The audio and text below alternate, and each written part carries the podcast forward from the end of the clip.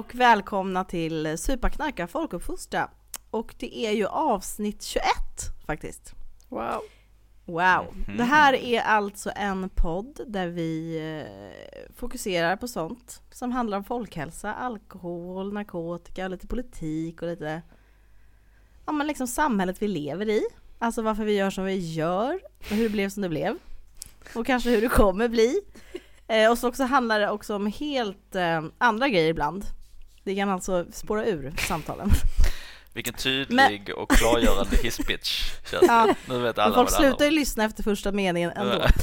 Men eh, Till er som är det kvar.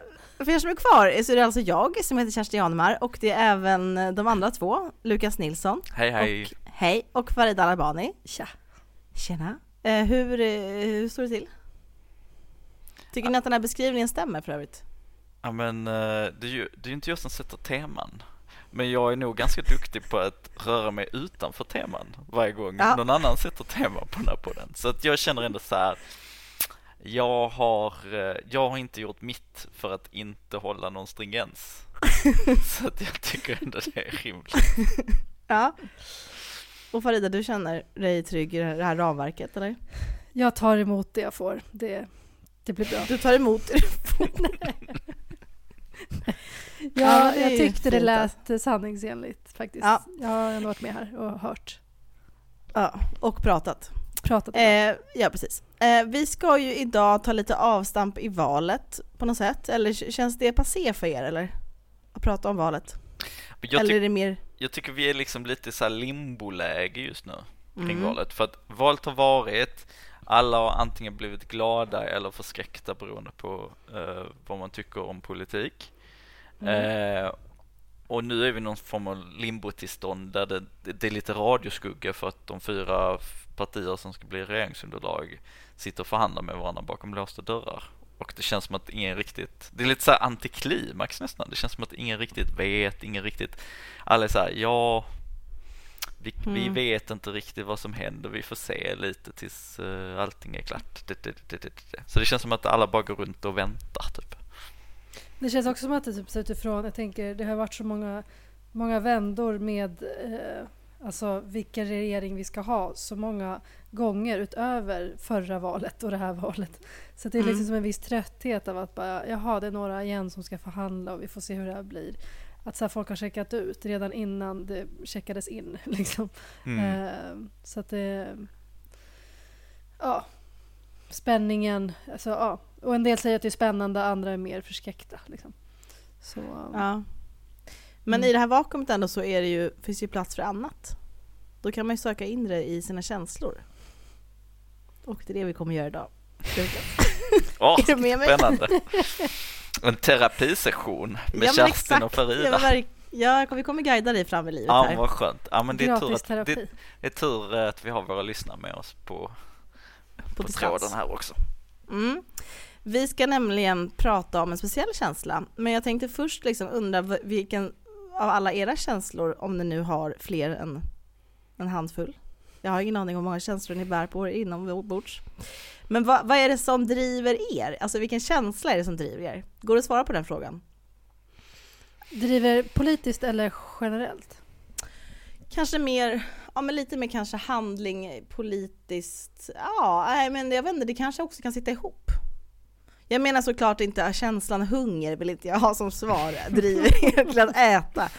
Eller törst. Det Men finns jag menar en med känslan, Det finns en sån här känsloteori att allting är eh, eh, arg, eh, kåt eller hungrig. Alla Oj. känslor utgår från de tre eller någonting sånt där. Ah, ja, det Mm, finns massa sådana dumma grejer. Ja. Mm. Hur är det för dig då? Hur är det för mig? Mm. Ja, men jag vet inte, men jag tänker att det är väl lite olika och vi är väl lite så också att vi är lite olika och, och, Sant. så. Men Mm. någonting som jag tror är lite extra hos mig är, är plikt. Jag har nog väldigt, väldigt hög pliktkänsla. Mm. Och jag, jag har funderat ganska mycket kring plikt och kommit fram till att det är väldigt, väldigt fint. Det kanske inte alltid är så hållbart i längden, men plikt på något sätt är ju den yttersta formen av kärlek, har jag landat i. Och Oj. därför så är jag ganska stolt över att jag har så hög pliktkänsla. Jag vill höra mer. Alltså plikt... Förklara mer. Mot vem? Liksom. Nej men, för att, nej, men det, det kan vara plikt mot, uh, mot uh, familj, det kan vara plikt mot uh, vänner, det kan vara plikt mot arbetsgivare, mm, organisationer man är aktiva i. Liksom. Att, plikten att när man väl har lovat någonting så ska man genomföra på det. Alltså den typen av Mm. Men känner du dig redan från början då skyldig att göra grejer? Liksom? Att du är skyldig någon, att du står i skuld? Liksom? Är det samma sak? Nej, för att Nej. stå i skuld är ju någonting externt. Det är någonting som någon har liksom tvingat på mig på något sätt. Medans plikt, det är det jag menar med att plikten är den yttersta kärleksförklaringen. För att kärlek är ju alltid byggd på liksom lust, att jag, jag känner någonting för dig och därför vill jag vara med dig eller umgås med dig eller göra dig glad för det gör mig glad på något sätt. Men plikten är ju liksom den yttersta formen av det för då, är det inte, då handlar det inte längre om mig och liksom att jag blir glad av dig och därför vill jag umgås med dig utan då är det jag älskar dig så djupt att jag är beredd att göra självuppoffringar. Alltså plikten går in.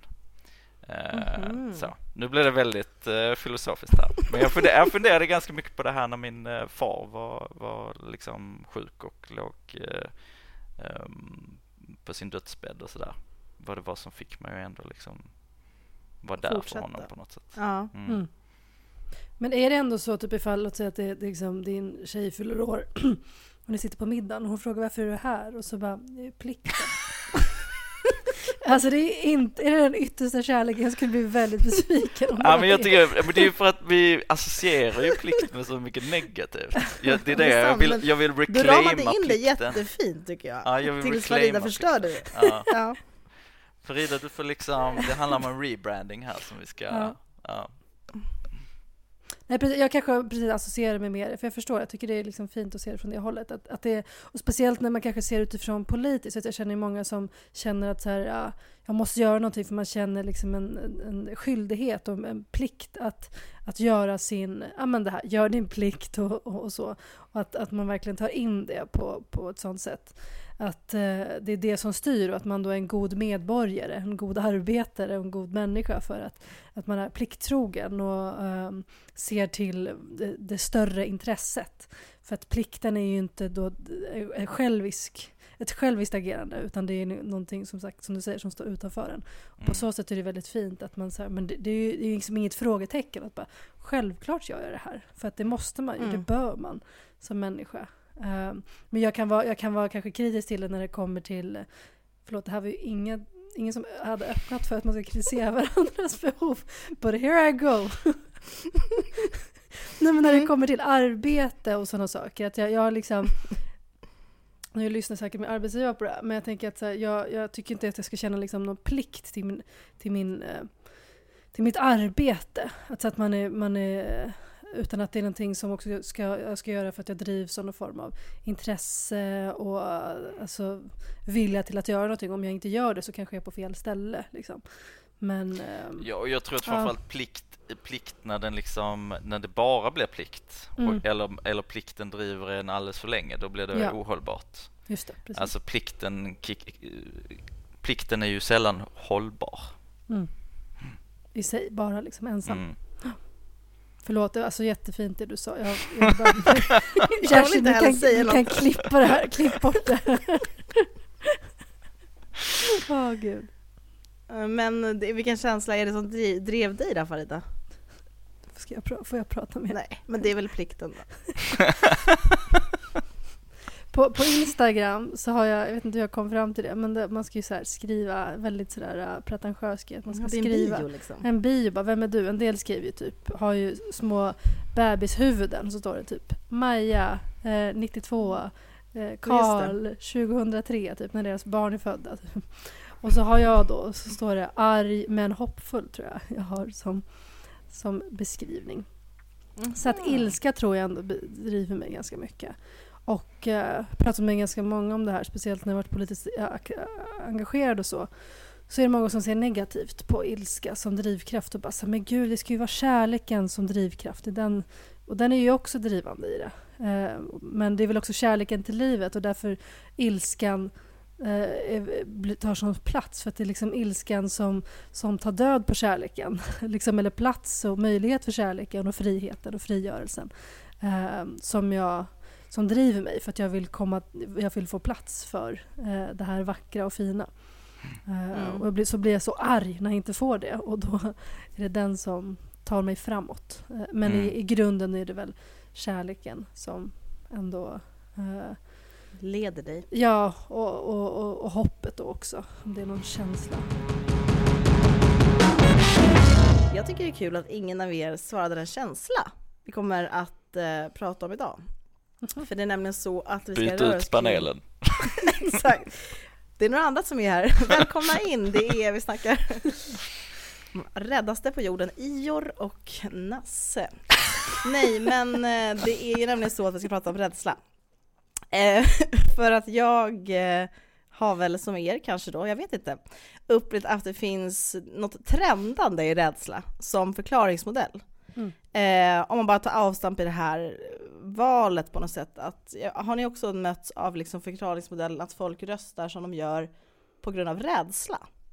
Alltså att man är kanske delvis rädd för till exempel andra människor, alltså andra folkgrupper, liksom människor från olika länder, man är rädd för gängkriminalitet, man är rädd för liksom någon form av samhällskollaps i någon elda, man inte har råd att bo i sitt hus, man är liksom rädd och det är det som driver hur man gör sina val. Har ni liksom märkt av det? Absolut. man kan också vara rädd för att, att det ska bli på ett annat sätt så man inte vågar rösta på det man vill. Så att då, då liksom rädslan för något mer negativt som också styr. Eh, så det är precis, finns rädsla på många nivåer där. Men har det ökat tror ni själva den? Alltså, har folk alltid förklarat allt med rädsla? Är det, eller är det nytt för i år? Alltså, är, det, är det en fräsch rädsla som beskrivs? Nej, men den kanske har tagit sig liksom större uttryck i diskussionen. Men jag tänker att rädslan finns väl och har väl Mm. alltid funnits. Men att det också tagit sig uttryck på olika sätt. Alltså, den har ju verkligen fått genomslag i form av alltså, trygghetsfrågan i någon form av eh, brott och straffdiskussion som i alla fall under min politiska medvetenhet egentligen aldrig varit en särskilt stor fråga. Mm. Men nu helt plötsligt singlat upp och jag tycker mig också eh, ha eh, liksom stött på fler människor i min omgivning som, som också är rädda Mm. för Mm. liksom, alltså röra sig i offentliga miljöer, är rädda för hur det ska liksom med brott och straff och kriminalitet och otrygg och alla de här grejerna eh, som jag, eh, man, man kanske är van vid. Så det, det är ju definitivt någonting som växt de senaste åren. Och som har spridit sig liksom. Mm, verkligen. Eh, Antingen att det har spridit sig eller att folk har börjat prata om det och man kanske inte velat prata om Folk det innan. Jag vet inte. Öppna med sin rädsla. Mm. Precis. Man är rädd både för liksom hur, hur det är just nu så kan styra och så är andra rädda för hur det kan bli. Men liksom det en del pratar om. Jag ska nog flytta härifrån, jag kan inte bo här längre. För att det, utvecklingen här är så läskig. Alltifrån och då kan man fortfarande ha olika politiska åsikter. Alltså man kan tycka att det är så här, nu tar den här kraften över för mycket och då vill jag inte bo kvar. Eller nu tar de här andra krafterna över och därför vill jag Mm. inte bo kvar här. Så att det verkar påverka många. Och jag själv liksom påverkas av det. Liksom. För vi ska snacka lite sen kanske hur, också hur det gränsar in i liksom våra områden på något sätt. Mm. Och hur rädslan används där eller fall det är någonting som man, är en avsaknad av. Men jag tänker också att om man tänker på varför det ofta har talats om det nu är också om man, när man pratar om hur unga väljer, att det har varit något trendbrott där i att man liksom, du umgås ju bland många unga då Lukas. Ja, varje dag ja precis, Bara- varje dag. Kryllar unga. av Ja. unga Nej för de då, dina vänner, de Ja. unga, nej men de verkar ju vara mer rädda som du säger. Att liksom ha, eller de, de, förklaringsmodellen är i alla fall att man, ju mer rädd man är desto liksom, en av förklaringsmodellerna vill jag dock säga, eh, desto mer liksom borgerligt röstar man. För att det har ju blivit liksom ett trendbrott i Sverige att majoriteten av unga är det väl egentligen, jag vet inte vilken undersökning man ska gå till, men om man går till den här Valut Skolvalen till exempel. Mm. Skolvalen, nej men så är det liksom borgerliga partier och Sverigedemokraterna, vad nu de ska in på skalan, eh, som är, står för liksom det som folk väljer och så var det ju absolut inte. När jag var, när jag var ung så såg det inte ut så i skolvalen i alla fall, vad jag minns. Jag har ingen aning om hur det såg ut i hela Sveriges skolvalen vill jag också säga. Nej, nej men för jag typ, tycker det är intressant för att eh, jag har ju varit projektledare för skolval en gång i tiden, Mm. 2014. Och eh, det här med att unga röstar borgerligt, eh, det är ju inget nytt egentligen. Sen var ju Okej. trenden extra Tydlig extra kanske. tydlig i år.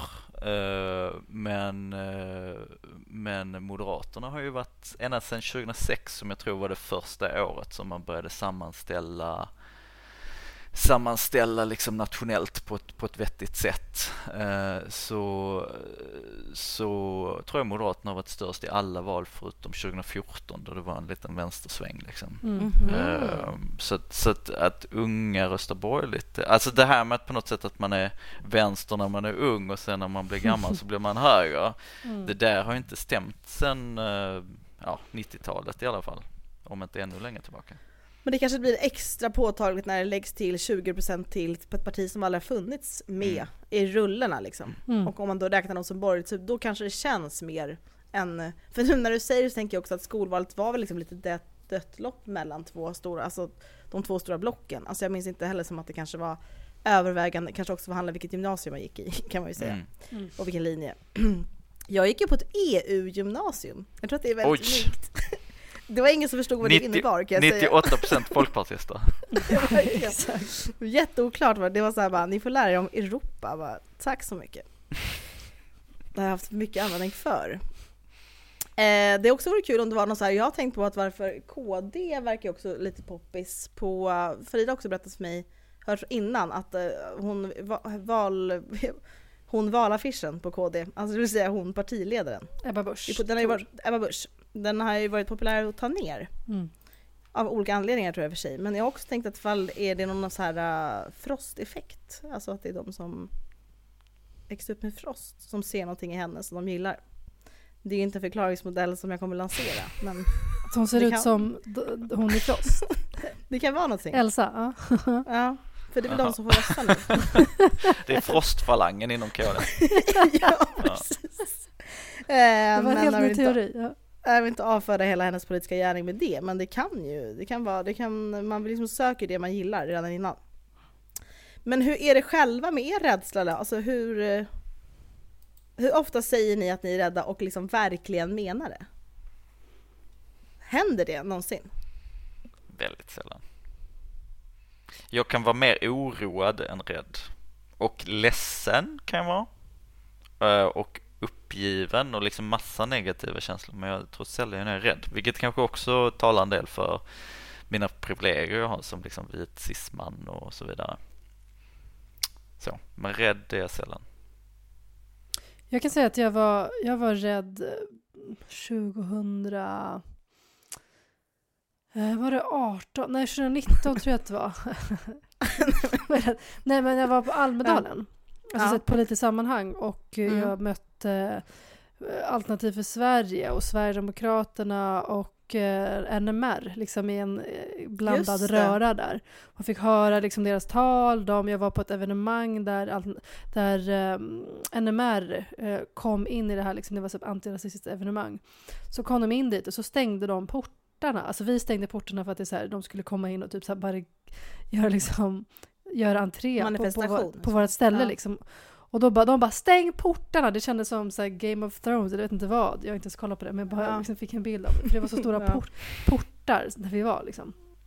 Och så var man där och då var jag svinrädd. Alltså jag liksom skakade, var ledsen och det hade hänt flera gånger den veckan liksom, när jag hörde deras tal och de pratade om att vi ska skicka hem er, alla med er som har, blev medborgare efter det här året.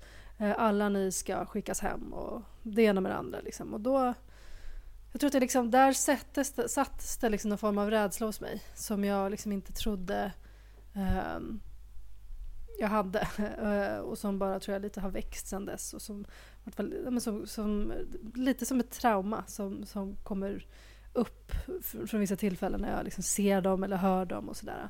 Ehm, så det är ganska, och eh, till exempel det här valet, den här valnatten så följde, kunde inte jag följa någon valvaka. Eh, eller någon sån eh, sändning för att jag kände att det var för obehagligt. Och, eh, ja, så jag gick och la mig vid nio liksom, och bara det här checkar vi utifrån och så får vi vakna imorgon och kolla läget. Um, så det tror jag påverkar också att det inte kändes som att så här, vi tar fram snacksen och, och njuter av den här kvällen utan eh, det kändes mer obehagligt. Känner du dig rädd?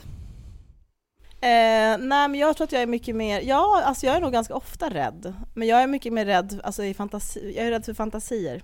Mm. Eh, liksom. jag tror att jag, men det är också kanske gränsen mer till oro än liksom ja. skräckrädsla. Alltså att jag går in, alltså mycket kanske mer så på mer ett personligt plan, hur det kommer drabba personer, med, mer än att då kan jag mer typ bli oroad kanske för stora liksom, växlingar i politiken och sådär. Men rädsla tror jag känner mest när det är så här, jag eh, känner samhällets hot mot min familj eller mot mina vänner eller sådär. Alltså liksom riktig rädsla på riktigt liksom. Mm. Alltså där man verkligen menar, menar att man är rädd. För jag tycker att det är en sån intressant fråga att bara för man kan ju vara rädd, man kan vara rädd om varann eller typ vara rädd för att. Men liksom att verkligen känna rädsla, det tror mm. jag det är, det är så djupt på något sätt. Var eller så, du, nej, bara tänkte, var inte du i Kärrtorp när nazisterna kom? På det där? Ja, jo ja. det var jag faktiskt. Hur, var du rädd då? Nej. Nej. Men jag tror att jag i sådana där situationer inte går in i logik, alltså jag är inte så logisk då. Då nej. kanske jag Alltså då minns jag mer att jag kanske var, sprang och drog folk bort från det där. Alltså jag kanske inte flyr. Alltså, Nej. Eh, men jag, jo, men jag flyr absolut, jag flyr för fan. Det är det jag gör. det det gör. Jag flyr men jag ser ändå, jag försöker liksom städa upp för att det var väldigt många under just den grejen, det, det haglade liksom väldigt mycket glasflaskor där. Oj. Och vissa personer var liksom helt förstenade, de stod bara kvar. Ja. Som hade barnvagn, alltså vet verkligen mm. så Och då tror jag att jag inte blir, då reagerar jag liksom inte med rädsla utan då tänker jag bara nu ska alla härifrån, typ så mm. kanske. Mm. Och drog. Men rädd var jag absolut inte. Men det kanske jag borde ha varit liksom.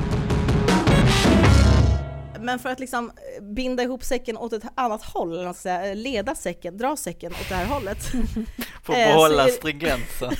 Precis, för röda tråden i det här. Ja. Eh, så tycker jag ändå det är kul att man pratar om rädsla som en liksom fungerande retorik politiskt och kanske som en, och som kanske också skulle kunna vara aktuell eller är aktuell för liksom inom folkhälsa eller liksom ideella organisationer eller stiftelser eller föreningars liksom arbete med opinionsbildning. Så det känns som att man har, har jag fel om jag tänker att man egentligen har lämnat liksom skrämsel och liksom rädsla som retorik bakom sig? Alltså det känns som en, en förlegad liksom retorisk modell och ändå är det någonting som man tänker som det är liksom vardagligt liksom äh, samhälls-Mats Knutsson-analys är någonting som liksom är, är en förklaringsmodell och då uppenbarligen funkar. Alltså förstår ni, har man liksom Håller ni med om ens att förändringen har skett? Att man har liksom lämnat en enkel retorisk skrämselmodell för opinionsarbete till exempel? har jag med er på tåget så att säga? Jag skulle säga att det är så. Alltså som du säger, alltså utifrån ett, ett um, alltså kanske inte alla organisationer och inte i stort och sådär kanske för alla, men att, att uh, till skillnad från kanske politik som fortfarande sysslar väldigt mycket med skrämsel. Liksom, och som en del då mm. kritiserar dem för att alltså, gud, ni håller på med skrämselpropaganda, ni pratar om siffror som ni överdriver eller det är inte alls 200 000 som är arbetslösa eller vad du vet, alla de här sakerna som kan komma fram. Och att, mm. att uh, man försöker skrämma folk till en viss åsikt. Att det på så sätt när det kommer till just förebyggande arbete så är man nog mer försiktig också för att man också har större liksom, evidenskrav. Att det, dels alltså att, att ens arbete ska liksom bygga på, på vetenskap och det ska bygga på och även då ens kommunikation, inte bara liksom det man liksom säger, säger men också hur man säger det ska helst också vara lite grundat. Och det tror jag inte det var till exempel på 80-90-talet mm. när man höll på mycket med sådana folkhälsokampanjer. Men att det är någonting som vi har lärt oss mer av just nu. Att, att det, det, det, det, funkar inte, och speciellt kanske mot en yngre målgrupp så köper de inte det. Nej, och det är ju nästan liksom inom vårt fält, alltså alkohol och narkotikafrågor så är det ju nästan, alltså det har ju blivit ett skällsord för att man associerar så hårt till gamla, ganska, eller extremt onyanserade kampanjer om att man mm. liksom mm om du börjar knarka så eh, kommer du dö eller din eh, hjärna kommer friteras inifrån och ut. Alltså sådana grejer. Mm. Um, och nu är ju ständigt det trendiga liksom inom mer narkotikaliberala kretsar Mm. är ju mer såhär, nej men nu ska vi gå ut och informera om hur eh, hur, liksom, hur det fungerar egentligen. Problemet med det där är ju jag läste någon studie som, som visade på just det att om man då har liksom skolinformation i skolan som är mer så att så här fungerar olika droger, de har de här effekterna, eh, så var ju resultatet kontraproduktivt. Mm. Alltså att fler unga testade dem. droger. För att man Jaha, i, liksom, liksom. i den här nyansen eh, som ju ändå, alltså det bygger ju på korrekt beskrivning så i den Mm. liksom väldigt nyanserade bilden eh, så framstår ju drogerna som relativt harmlösa. Eh, Det Mm. är ändå intressant hur vi har en sån övertro till liksom fakta som Mm. eh, liksom skulle ha någon påverkan på hur folk eh, eh, dels gör saker men också att, att vi har liksom en övertro på hur folk eh, hanterar risk Mm. eh, och sen att det får liksom praktiska konsekvenser på folks beteenden. Det är lite kopplat till det vi pratade om för två avsnitt sedan. Det här med att ehm, som vissa, när vi pratade med de här ungdomsförbunden och så, som ni alla var med på det här samtalet, att de då menar att så här, men vi, vi, vi behöver bara mer information och då så förstår folk vad de kan göra så kan de göra sina informerade val. Och så bara, ja men vilken typ av information? Och sen dessutom så, eh, alltså kan, alltså, om vi pratar om barn och unga, påverkas, ursäkta min röst, försvann och hållet. Påverkas på olika sätt. För vissa kanske liksom skrämsel på... Jag vet att jag för, till exempel var ganska påverkad av skrämsel som barn. Och att så här, okej, jag vill inte hamna där eller jag vill inte bli, få de där sakerna. Eller så här, också rädd för ens föräldrar om de skulle liksom få fram... Fick reda på att man liksom skämdes inför dem och sådana saker som styrde mitt beteende. Medan någon annan kanske eh, behövde få, få en annan information för att det skulle Mm. träffa dem. Så att det är ju väldigt också Um, ja, för någon kanske det funkar med att ha en före detta narkoman i skolan men för många så gör det inte det för att de kanske som sagt blir lockade. och Så Så det tar med en väldigt stor risk med de här kampanjerna eller så för att när man skräms eller så med vilket utfall det blir. Um, och som du säger, jag tycker också det är väldigt speciellt det här med att när man då tänker att nu ska vi informera dem om hur det här faktiskt fungerar. Att det är väldigt naiv tanke om att, att man då tänker att jaha, Konsumentinformation. Exakt, jaha, nej, men Mm. då, då vet jag det. Då ska jag hålla mig ifrån det för nu har du berättat för mig hur det funkar. Som att man Jo. funkar så. Och det mest absurda liksom, varianten på det där var ju lyckligtvis inte i Sverige, ah, jag vet inte om det gör det bättre egentligen, men det var i Serbien var jag och besökte några projekt och då var det också en sån här eh, mer narkotikaliberal men ändå skademinimerande organisation som, som hade ett projekt som jag var på och eh, deras perspektiv var ju verkligen där, vi ska bara in, vi ska informera barnen och ungdomarna om hur man liksom brukar eh, narkotika på ett, på ett liksom bra sätt då, på ett säkert sätt inom citationstecken. Eh, och det ledde ju bland annat till att de så här informerade sexåringar om hur man röker eh, crack liksom. Eller liksom hur man tar amfetamin. Och man bara så här, det här skulle liksom inte ens finnas i deras sinnebilder men man, man öppnar ju upp och även om den informationen man ger Ja. är korrekt så öppnar man ju också upp för en psykologisk tillgänglighet och liksom Exakt. en, sex, en sexåring kanske inte ens ska veta att, narkotika finns. liksom, Nej, på något sätt. Och, och det man där informerar är för tidigt. Exakt, och det finns Ja. liksom en, en extrem övertro på att om man bara ger människor information att de ska Mm. kunna liksom processa det och sen fatta liksom rationella, kloka val för att de har fått rätt fakta. Men alla som någon gång har levt någonstans i något sammanhang vet ju att det inte är så människor fungerar liksom. Men det är ändå kul att tänka att rädsla också kan driva just till ett liksom avståndstagande tänker jag hos barn eller Mm. kanske även vuxna. Alltså det, där, där liksom barn väljer bort alkohol för att man är rädd för, eller det är väl det man vet funkar, att man liksom man är rädd för hur ens föräldrar kommer att agera, man Mm. väljer bort för att man är rädd för repressalier eller man väljer bort för att man är rädd för att det ska hända något läskigt med mig. Liksom. Så uppenbarligen är det ju liksom rädsla något som i alla fall funkar på barn. Mm. Ja, Eh, precis. Lilla gruppen, liksom. det är ändå Ja. så här, eh, och kanske även driver vuxna såklart, det som också du Lukas nämnde, liksom, val av liksom, risk, risker med olika droger. Liksom, att det ändå finns en... Någonstans har ju någon skrämt upp alla de här personerna i den här riktningen. Liksom. Mm. Eh, och det har gjort avtryck. Liksom. Mm. Eh, Så på så sätt tycker jag ändå att det är intressant att tänka att så här, skräms, man, skräms man ändå för lite? Alltså om man ändå, jag tänker att många, ut- alltså bara för att putta i någon riktning att liksom har man om man ändå har mycket fakta om till exempel hur, en, hur alkohol påverkar som är ganska destruktiv fakta, liksom, är det inte kul att skrämmas med den då? På något sätt. Eller, är det läbb, är, är, är, eller, eller kan, kan det vara farligt att skrämmas? Nej, men det som är väl problemet och det som är anledningen också till att man slutat med liksom skräm, den så kallade skrämselpropagandan då eh, och inte använder den som preventiv metod längre i, i, i något fält egentligen. Vad jag vet i alla fall, i alla fall inte inom alkohol och narkotika. Ehm, är ju för att när man då presenterar någonting och liksom ensidigt presenterar det eh, och sen då liksom vissa grupper vissa individer då, eller grupper av individer kommer i kontakt med de här grejerna och, och eh, det finns effekter som man inte pratat om. Alltså man inte pratat om hur nice alkohol kan vara eller hur trevligt cannabis kan bli eller hur jävla myspysig mm. man blir när man eh, liksom, alltså Ta det ena eller andra. Mm. Så, så, eh, så liksom uppstår ju en ännu större liksom, alltså i den kognitiva dissonansen så uppstår det ju liksom en brist på, alltså att det slår över på andra hållet på något sätt, att man inte tänker att det finns några risker alls. Mm. Det är ju en av de grejerna som, som gjort att man, man liksom tänkt att det här inte haft någon effekt eller kanske till och med varit kontraproduktivt. Men frågan är ju lite som Farid varit inne på. Här måste jag säga att jag inte liksom bevandrad tillräckligt mycket i vad, vad forskningen och studierna säger, men frågan är ju har man utvärderat den typen av liksom skrämsel utifrån de här riskgrupperna eller har man utvärderat på liksom hela populationen? För det kanske är så att 90 procent av befolkningen det. kanske det funkar på. Eh, och sen så de här 10 procenten som är i risk, liksom, för dem blir det kontraproduktivt eller någonting. Svårt att säga, jag vet inte, jag är inte tillräckligt insatt men, eh, men ändå en intressant frågeställning.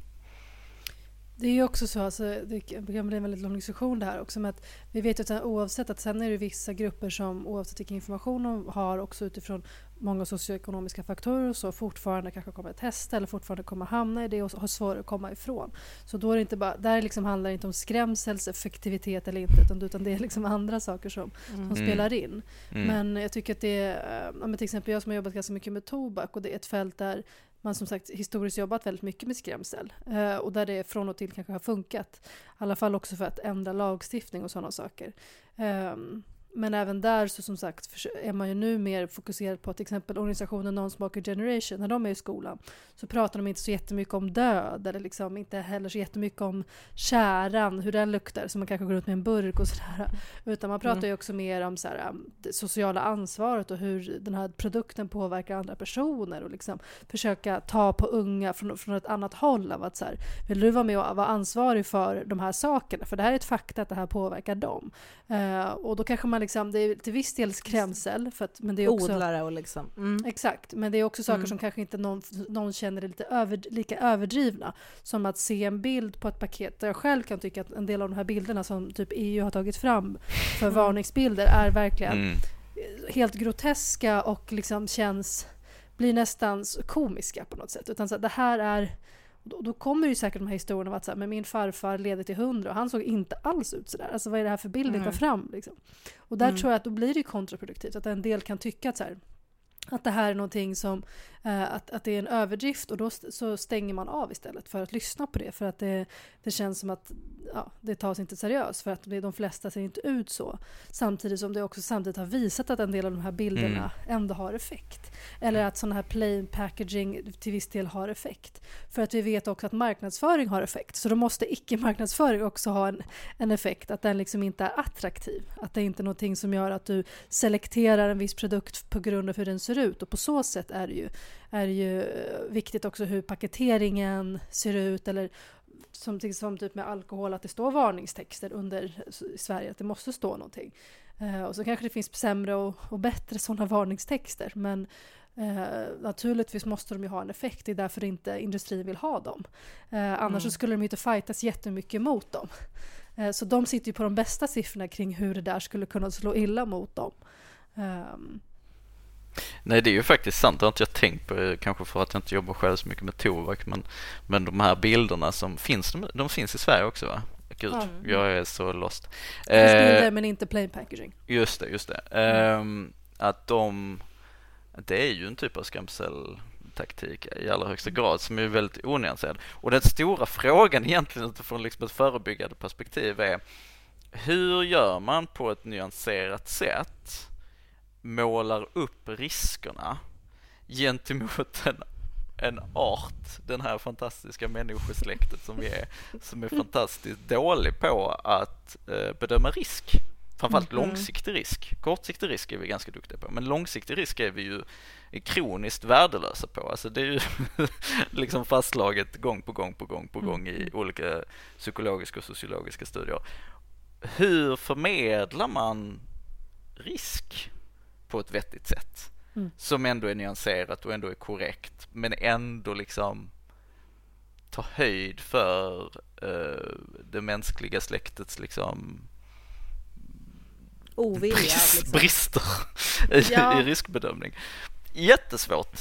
Jätte, jättesvårt. Men det är ku- kul att tänka att det, den, liksom, den, den finaste typen av vapen som liksom, samhället har kommit på för att just motverka användning av vissa produkter är just skrämselpropaganda. Alltså är just, alltså på något sätt om man ska liksom hårdra det så är det just en, en blixtbild på liksom en mun med typ f- 14 hål i Mm. på ett cigarettpaket. Det är det man har liksom gemensamt kommit fram till att bara, det här kan vi ändå visa upp liksom. Och så, ja, jag tycker det är kul att rädsla ändå har två, det finns en liksom en polariserad rädsla också. Att man Mm. liksom ena sidan eh, en helt värdelös sätt att informera folk, att få folk att liksom eh, bli bildade kring någon fråga eller få folk att förstå.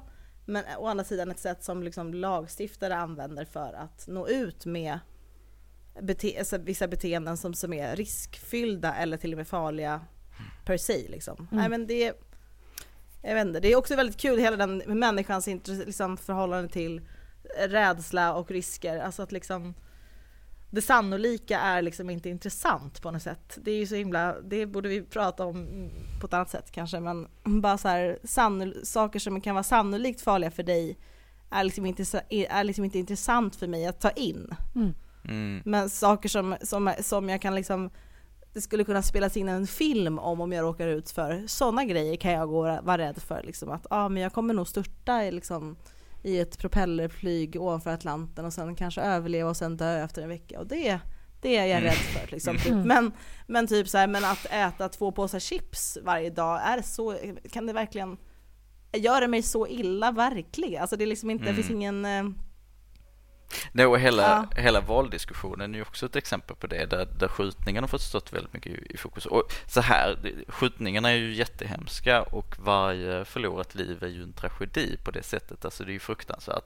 Men, men, att, men det har ju också blivit att det liksom appliceras på någon form av liksom allmän rädsla och så är det ju inte att de flesta skjutningar är ju liksom kriminella som skjuter andra kriminella och i de flesta Alltså sannolikheten för att du som liksom förbipasserande eller liksom skötsam medborgare ska, ska drabbas av det här är ju extremt låg eh, jämfört med i princip alla andra risker, alltså sjukdom eller olyckor eller trafik eller suicid eller ja, för den delen alkohol och narkotika. Det, alltså, det är ju mycket, mycket högre men det som har liksom dominerat trygghetsdebatten är ju skjutningarna eh, utifrån det perspektivet. Sen, sen tycker man ska ta, ta tag i skjutningarna ändå.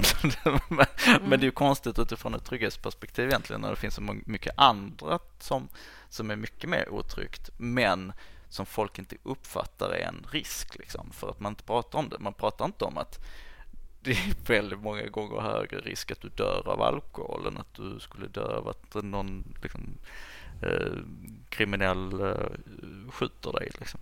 Jag skulle bara vilja gå vidare med det spåret lite, för det är det som är, det, blir, det tråkiga blir också, alltså det är också med, man ska tänka på orden och språkens makt, liksom att när vi också pratar om skrämselpropaganda är det också saker som alltså, vi sysslar med också, alltså inom vårt fält, och det är liksom där vi får hat för att vi då kallas för, vi är liksom hälsofascister och liksom vi är kontrollerande och vi skrämmer upp folk och vi ger liksom underlag kring saker och ting som inte är sant. Men jag menar, sanningen är ju att vi skulle kunna säga saker, alltså de facto av hur, san, hur läget är med de här frågorna är ju väldigt mycket mer eh, allvarlig än vad vi någonsin pratar om. Alltså den är ju extrem egentligen. Och så hamnar vi alltid i en position där vi också ska liksom bara liksom, det ska se väldigt gulligt ut och vi ska inte vara för hårda för vi ska inte verka för aggressiva. Och det är alltid den andra sidan som har de vackra alltså filmerna med deras produkter och där folk dansar, folk är coola. Och det, är liksom, det är det som egentligen är Alltså det, är, det är de som ska ha liksom negativa kopplingen till sig, men det är vi som alltid får skiten för att vara de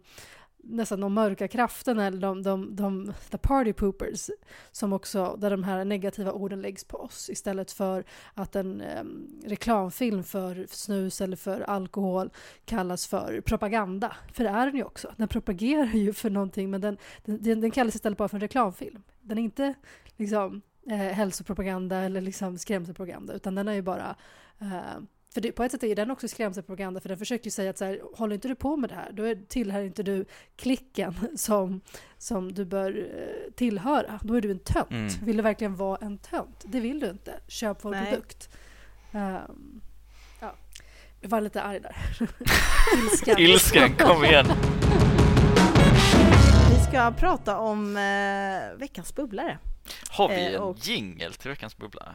Det Nej, borde vi skaffa. Men jag kan göra en. Ja, jag skaffar den. Här, den kanske kommer nu.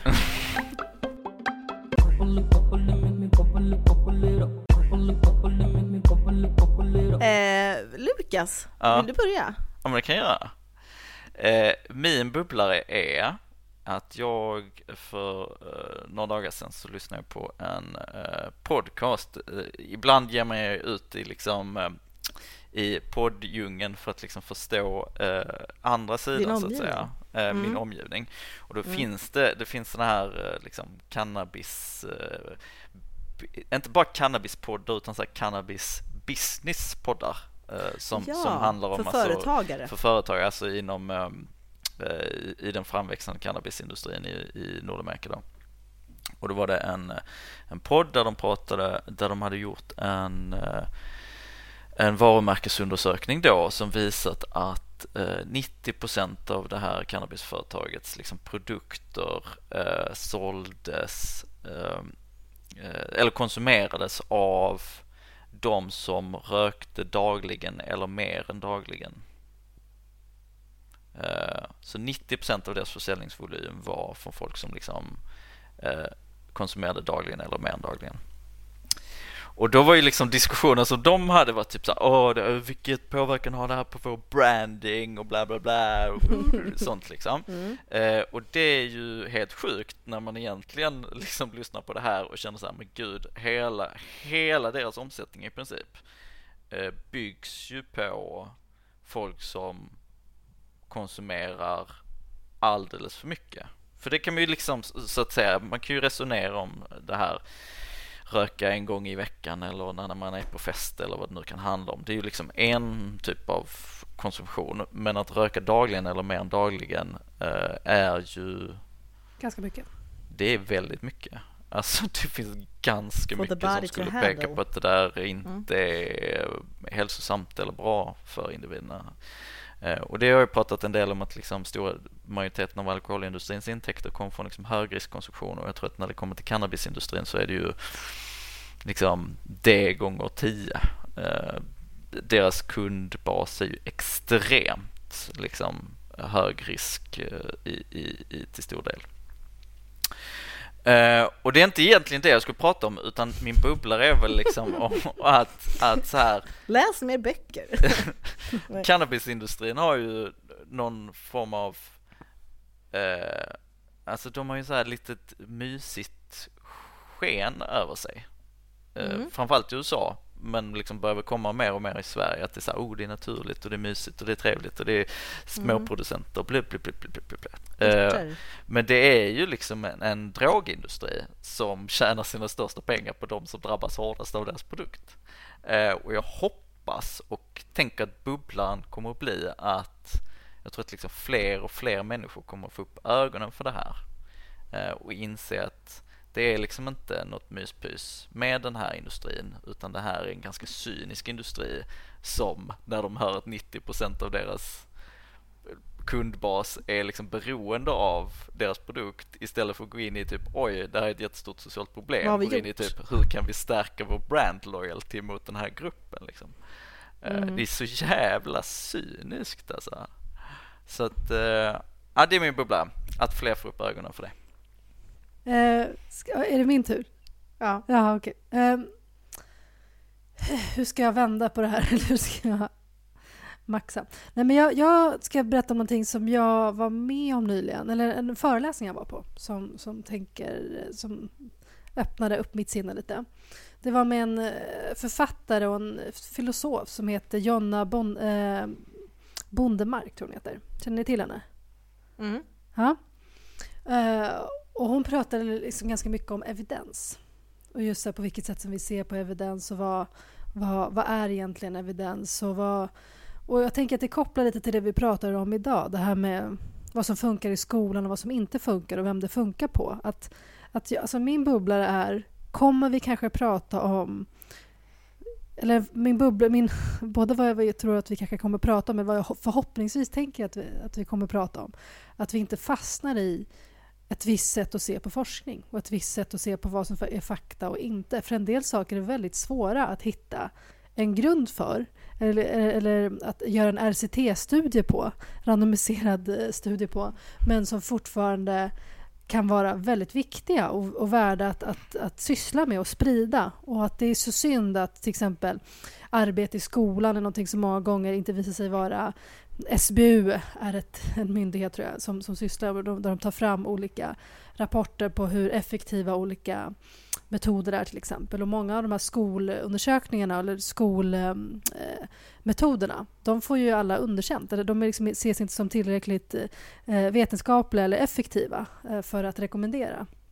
Och det kanske också är just för att man kanske jämför dem på ett felaktigt sätt. Alltså är det här är det rättvist att de ska jämföras med liksom mer medicinska eh, studier Mm. som liksom har en annan grund? Eh, kan saker som mer har liksom samhälls, eh, eh, samhällsvetenskapliga grunder jämföras på, på det sättet? Eh, det tänker jag är viktigt för oss att prata om för att vi ska kunna få upp våra frågor i ett annat rum. Och, ehm, hon gav ett väldigt roligt exempel på att, exempel att en person som jobbar inom äldreomsorgen hade varit med om en väldigt jobbig eh, äldre som den tog hand om som verkligen inte ville ha hjälp och den var dement. Och, och, men då märkte den här personen att, att den inte ville komma ut från to- toaletten och så gick hon in till den här personen efter ett tag och var så här Hallå din, din, liksom din gamla skata, sitter du kvar här?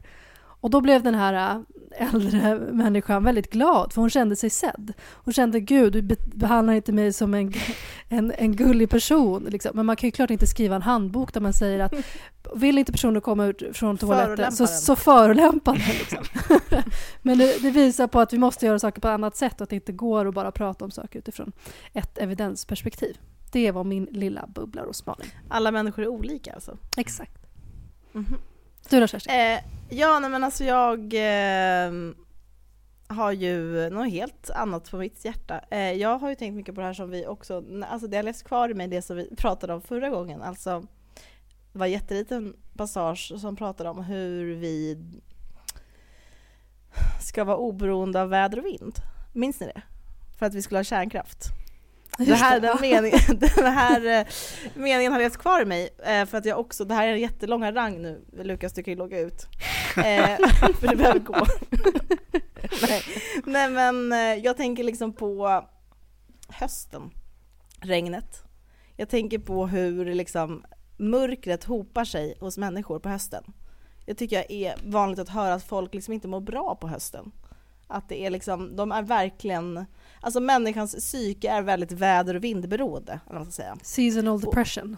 Exakt. Eh, Och jag bara avfärdar hela den kliniska eh, analysen. Nej men eh, jag tror att vi kommer behöva prata mer om hur liksom vi kan använda typ årstiderna som liksom främjande för psykisk hälsa.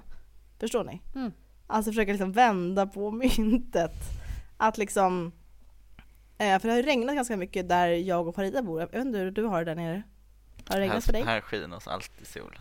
Och då ser du glad ut. Mm. Men jag tycker liksom att det här regnet ändå när man också hör folk på andra sidan jorden som bara, det har inte regnat på typ 70 dagar eller vad det nu kan vara.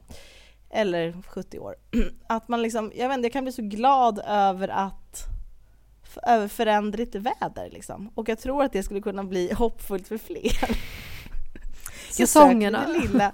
Ja men liksom jag tror att vi kommer behöva prata mer om hur vi kan använda vädret på ett sätt som, som är liksom, ser det positivt för oss. För att jag förstår också att mörker kan vara jobbigt men jag tror ändå på, på mörkrets kraft. Eh, att eh, liksom, jag tror på mörkrets kraft. Att skrämma oss. Eh, så jag vill, prata, jag vill att fler ska prata om tillgången i det mörka vädret. Mm. Och jag tror att fler kommer Mm. göra det. Mm. För att det kan vara något positivt för oss. Hoppfullt, För, för vår överlevnad. Eh, det var det enkla. Eh, vi hörs om två veckor igen. Det Eller hur? Okej. Tack för idag! Hej då allihopa, Hej då. hej hej! Ha det bra.